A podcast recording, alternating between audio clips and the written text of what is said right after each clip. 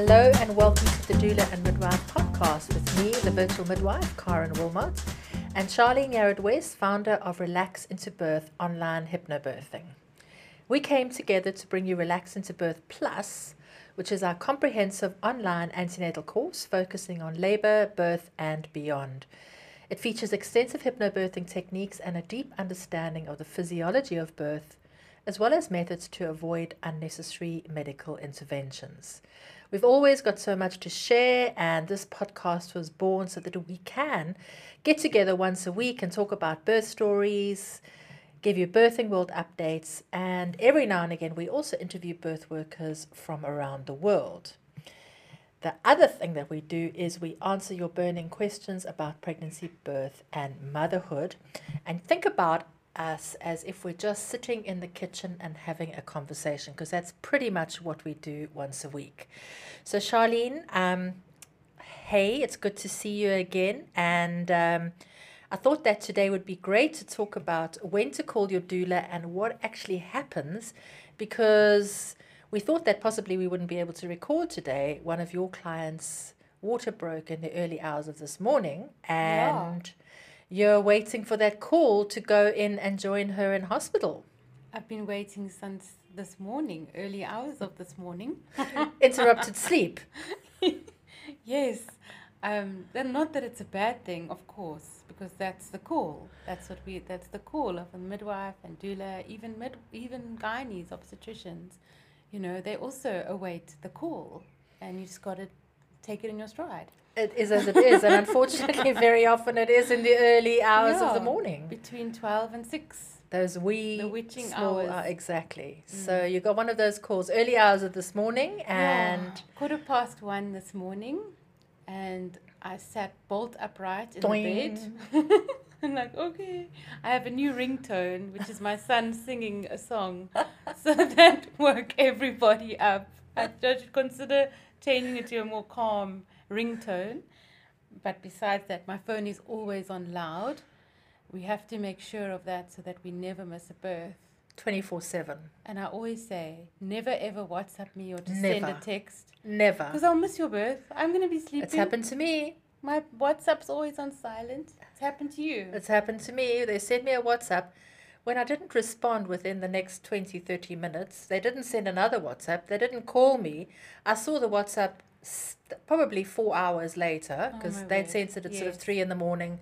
I woke up at seven, went driving round there to the house. They'd already left to go to the hospital, flew to the hospital, and it was damage control basically. Yeah, you can't be texting your midwife or no. your doula to come. No, it's crazy. Yeah. So yes, definitely a call, because it's also, that call is such an opportunity to ask those really important questions, like what time did it start, what are you feeling, how regular are the sensations coming, how are you coping with them at the moment, and then give advice, you know, because very often, especially if it's a first-time mom, and I'm sure that, you know, that you'll agree with this, is that first-time moms will very often call it the very first twinge. Yes. And then just that reassurance that it's okay, um, you know, go and distract yourself, or if it is the witching hour and not much is happening, to encourage her to go back to sleep, not because you want to get more sleep, but because it's so important that she gets more sleep, because you don't want her to get into active labor absolutely exhausted. Exactly. That's exactly what I tell them, is to go back to sleep. But that's the beauty. Not always. You don't always need to go back to sleep. But that's the beauty of having a doula and a midwife absolutely. in the wings, waiting um, on call for you, because we can give you have that conversation yeah. with you, and it's to ascertain whether it's a good enough good time or not to go to the hospital or to have your home birth, to have your midwife come around, or to stay and rest. It, it really it's is a long conversation actually. It is, but um, I also really believe it has plays a big part in changing the birth outcome, is knowing where to be in early labor and how to be, where and how to be in early labor. Yes. Because if not much is happening and you are able to go back to sleep or rest or just distract yourself and get on with stuff, then it allows the the rhythm to get established. And that's really what you're looking for, is rhythm. It's so important to chill at home for as long as you possibly can before going into hospital if you're having a hospital birth. Yeah. Because then you're lowering your chances of interventions and prodding and poking. Prodding and poking. Prodding and poking. I know, very often I think what happens is, um, without realizing it, they think that possibly things will happen faster and quicker if they're in hospital. And actually the opposite is true. Yes. Exactly. You know, your labour is going to go at its own pace. It won't necessarily go any faster if you change your environment. In fact, it's more important that you're in your safe, comfortable, homely environment mm. f to get that rhythm established. In fact, it can slow it down if you do change scenery too early and mm. it's uncomfortable and it's new. You will get into the rhythm of the space mm.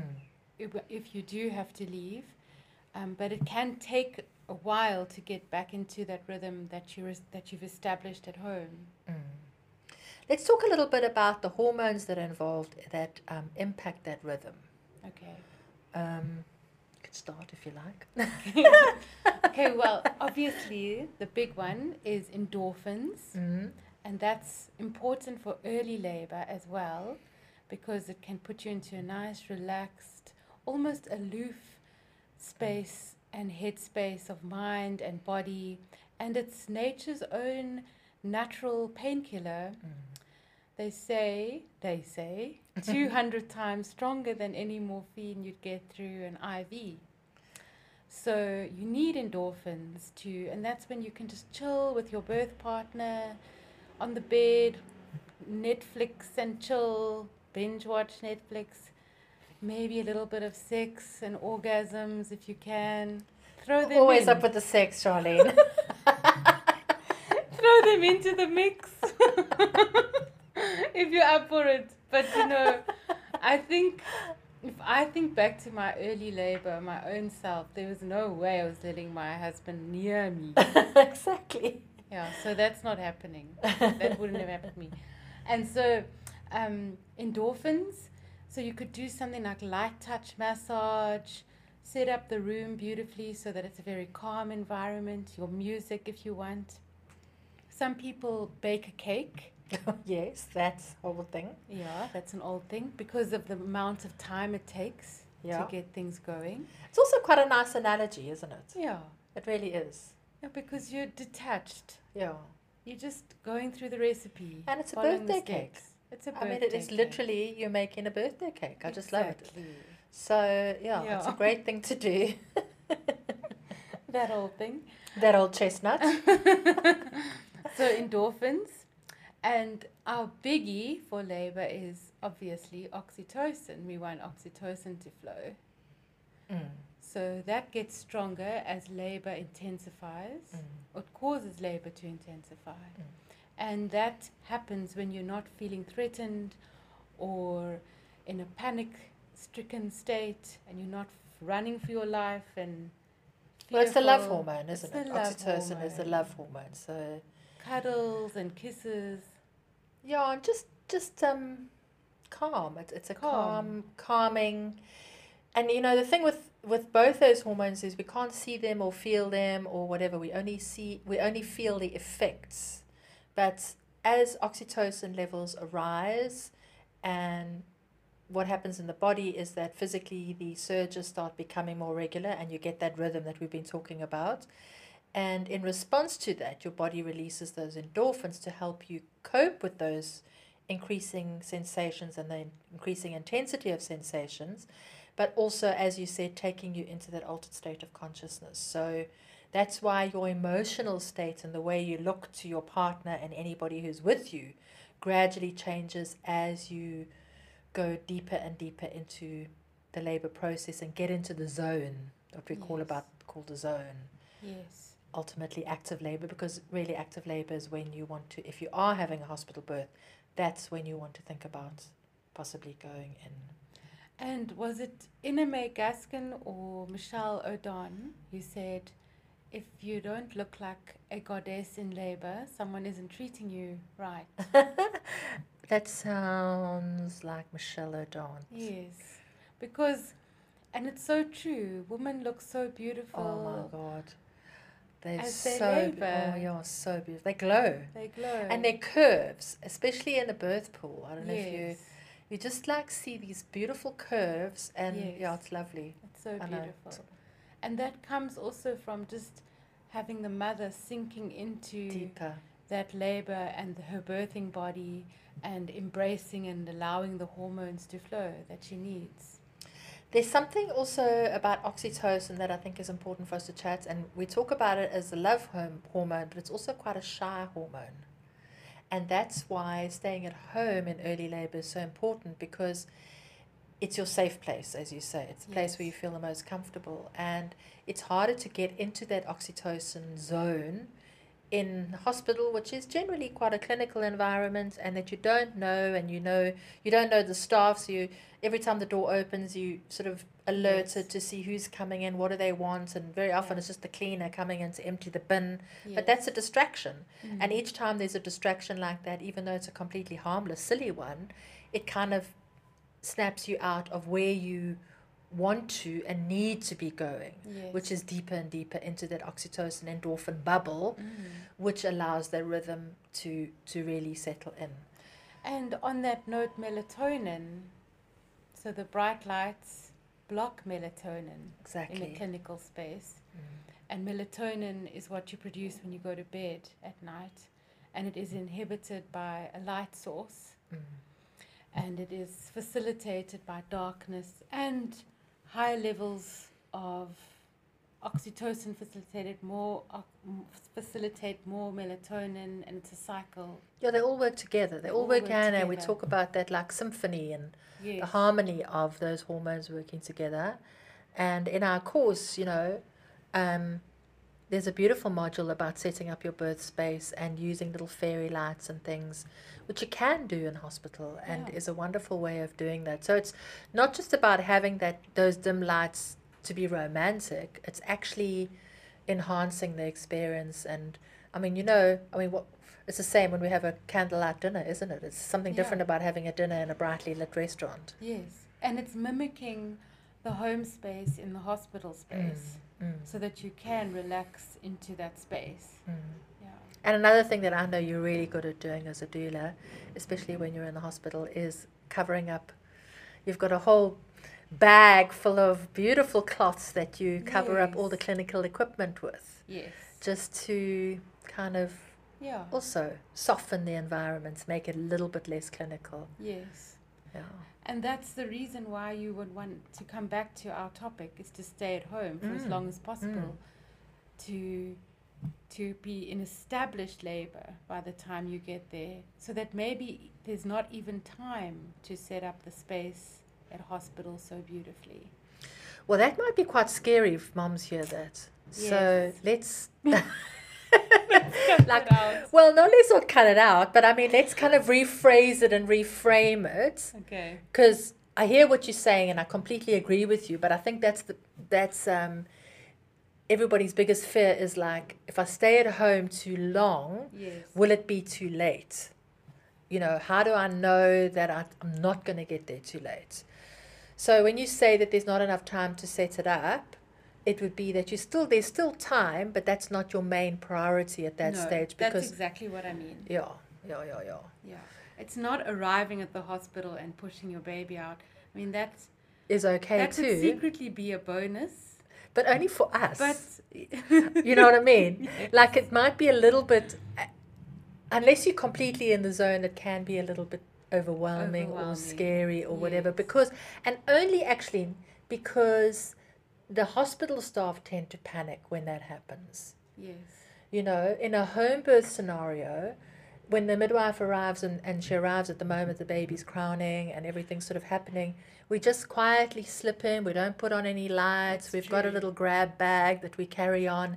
And yes. there's no interruption, because we understand the importance of staying yeah. in the zone and of not interrupting or not snapping her out or stimulating the release of adrenaline or anything. But sometimes in a hospital environment, where the way that they are primed to be with you and to attend a birth is only in the labor room with the lights on, with everybody present, with you in a certain position. Yes. So there's this big flurry of activity to get you to do that. Yeah. And um, that's true. I think that that's where it comes in, and that's when you snap into adrenaline, and then it's not that... Then you think something's wrong, or you may, or they're saying, don't push, don't push, and you're like, listen, I've just got to. Yes. You know? Um, so I think that's the only... It's nine times out of ten... You get to the hospital and you have more than enough time. More than enough time. More than enough time. It's it's a very small percentage of births where that I've attended that we get to the hospital and she's already pushing. Exactly, and so, certainly not for a first-time mom. No, you know, because then we'd all be out of work. Exactly. Yeah. Yeah, and I think that's also, you know, that's part of your preparation for the listeners. Is about understanding that and trusting that, because there is so much time. But then once again, it comes back to having that trusted person, either your doula or your midwife, mm. who can guide you and inform. Because as your doula, if you're there with her at home, you are going to, um, well, you yeah, you you'll definitely you you're not going to wait to the last minute. No, you know you can. Sort of see that there's still a few hours, but things are starting to pick up. And also part of the doula's role is timing that move to the hospital so that you know there's enough time to set up that space, yes. to get settled, mm. and then get to that point. And generally we leave for the hospital when you're getting surges regularly, three surges per ten minutes. And that and and you're getting that consistently for an hour. And at that stage, usually, if it's a first-time mom, you still got another four or five hours to go. Yes. So that's plenty of time to get there, to get settled, to set up the space, and get back into the zone, because there will be a little bit of a shift, yes. just because of the change in environment. But once again, that's where having someone who is trained to assist you with that will really help, plus all the tracks, because yeah. there's a track for that as well that you listen mm. to when you're moving from one space to the other. So um, it's also the mothers that mothers have to tap into how they feel and if they are happy to stay at home mm. as well, because sometimes just being at home can slow down labor, because in the back of their mind, they're worried. They know they still have to make the trip to yes. hospital. Yeah. So it's it's also that yeah. trusting the mother's instinct around that. Yeah, couldn't agree more. Absolutely. Mm. Her instinct and her preference. Yes. Not everybody wants to be. And some actually, if they're very trusting, um, would prefer to get to hospital just in time. Yes. And even if there is a flurry, they're so in the zone that they're not going to let any of that flurry and panic and everybody else jumping and running around bother them. They're just going to stand in the corridor and birth their baby. I've been at a few second-time births like that. Yeah, and it's great, isn't it? It is great, because there's no... There's panic. Almost no interventions happening. Mm, yeah. You know, yeah, it's fantastic in a way. I that a, is not right for everybody. No, it's not, and I think it's very much that is driven by the mom. Yes, very much driven by the mom. And I've had one as well where she came in, and um, I was actually working in the labour ward as a midwife, so I heard this big flurry and bells and all sorts of things, and the E R staff came rushing up with this woman in a wheelchair, and I could see she was calm as anything. I mean, she was so calm that I didn't really think she was in labour. Wow. Well, I knew she was in labour, but I mean, yes. I didn't think it was, the birth was imminent. Yes. And then as she got close, I sort of heard a few grunting noises and everything. Got her into the labour room, and she literally sort of stood up out of the wheelchair and birthed the baby whoop, into my hands, but super calm, no wow, worries at all, amazing. Whatever. And I would say that was very much, you know, she knew what she was doing. Her yeah. preference. It wasn't like, oh, I'm here too late or anything. Everyone else is panicking, but it was fine. Yes. So there isn't a lot of drama. If you. It doesn't have it. to be it drama. It doesn't have to be drama filled. No. It's no. Such an ordinary thing. Even women who just are on the loo and then they just move forward a little bit, stand yeah. up, push their babies out. You know, I always see these um, YouTube videos of babies that are born in cars, and the the narrative that is. if there's a voiceover, it's like, yes. oh, five minutes later, and the, you know, something could have happened, and yeah. all sorts of things. But the reality is, if you switch that off and you just look at what's happening, the baby's coming and she births it, and it's all fine, yeah. and nobody does anything, yeah, at all. Yeah, all she does is put her feet up on the dashboard. They say, "Oh, the baby's born, and five firemen came to cut the cord." Everybody's panicking, and it's crazy. He's actually the hero here. Exactly. Yeah. Exactly. She did it all herself, yes. in a speeding car, one hundred twenty yeah. kilometers down the highway, with the husband freaking out, exactly. and trying to hold the phone at the same time. Exactly. So, you know, um, we've got to just put it into perspective. But I do understand if it's your first time, that is not a thought you'd really want to entertain. Nobody really wants to have their baby in the car. Certainly not partners. Yes. I did have a baby once in the back of a Porsche Cayenne. Oh, no!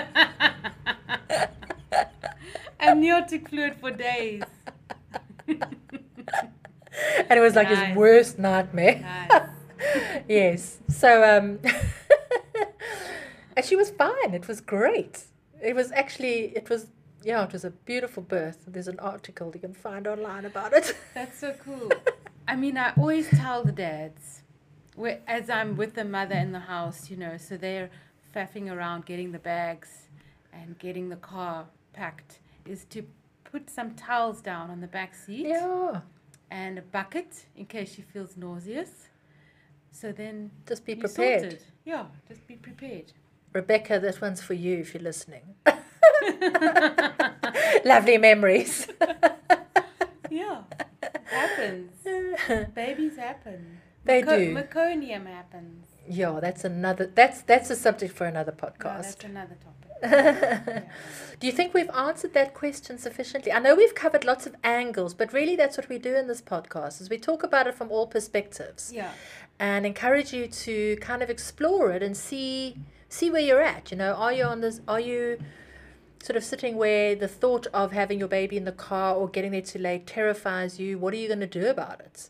Or are you okay to stay at home much longer? Where do you think you'd like to be? Start thinking ahead. Yes. Um, there are two more angles. The yes. first, the first question is, uh, mothers often ask, so who do they call first to let them know that things are starting to happen? You mean the doula or the midwife and, or the doctor? Or even the doctor or the hospital. Okay. And the other thing was, when you're having a home birth, how... when you're having a home birth, when to call the midwife to come, because the doula often arrives before yes. the midwife. Okay, so the question number one. Yes. Who to call first? Yes. If you're having a hospital birth. Yeah. Well, I, to be honest with you, I don't think you should ever, I mean, m most doctors don't give out their numbers. No. So, and they don't really want to be told that you're in labour. And I don't think there's any point in calling the hospital to tell them you're on their way, because that's what labour rooms do. They're prepared for people to come in and labour.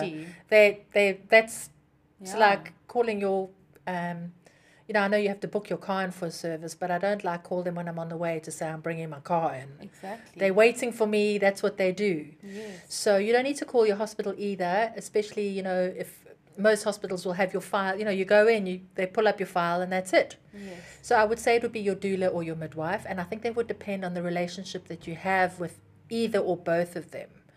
And, um, yeah. And obviously there's some times when, so for example, if the waters have broken and the waters are not clear to ping... The midwife. The midwife.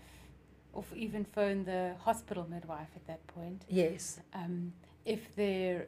But if the waters are clear to pink and the baby's moving nicely, then you can sleep until mm. morning. But I think it's always a good idea to call to be reassured, because it's very difficult when you don't know yes. what clear even means, you and know. The doula is non-medical, so we can't make that call. Yeah, so then you'd call your midwife. Yes. But if you're uncertain, you think you're in labour, you're just niggling, you're out having lunch and things are feeling a little bit whatever. Yeah. Call your doula. And I think the other thing is, if you call the doula and she's not certain, or she thinks you need, she need more information, yes, then you call, she's going to say, I think you need to speak to your midwife. Yeah. Or you might call your midwife and she says, it's not for me, call your doula.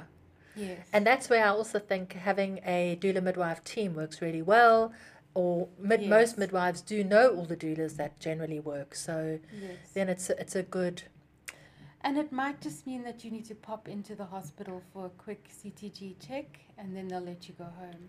Or if it's a home birth, that maybe the midwife will pop in and yeah. check in and see what's actually happening, because sometimes we need to visually see and be yes. in the room and kind of feel what's happening, and other times we can sense what's happening over the phone. And that's when a midwife would, could also call the doula to say, please can you come spend a few hours here? Exactly. Maybe for the whole time, or you just spend a few hours here relaxing the mom and then leave. Yeah. So there's lots of variations on that one. I think that's what I love about home birth, is that there's so many options. It gives you more options around your labor, especially mm. early labor. Mm. And the doula can stay with you for as long as you like. You know, you can always decide at a home birth you don't want to have a home birth. But yeah. you can't decide that at a hospital once oh, you're yeah. there. Please, you let me go home out. now. So I like that you have that flexibility. You could be like, sorry, these home birth vibes are not for me. I'm going to the hospital. But you can't do the same with the hospital birth. So there's lots of things to think about, mm. lots of questions, and we encourage you to explore those. Send us a question if you want, and we can answer it on our podcast. And if you haven't already, have a little look around our Relax Into Birth Plus course, which covers all these things, as well as giving you actual tools that you can use. So that's it. So every week we cover topics of pregnancy, birth, and motherhood. We read your letters and we interview relevant people to bring you the most up-to-date information in every podcast.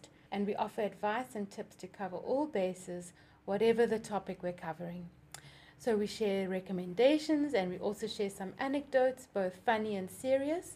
And if you enjoyed our podcast today and have a look through the menu and check out the others that we've done, please help us to keep going by sharing with your friends and any other pregnant moms you come across. Our comprehensive antenatal course is also up for grabs on our website, so go check it out. And as always, yours in pregnancy and beyond. Thank you for listening, and see you next week. See you next week.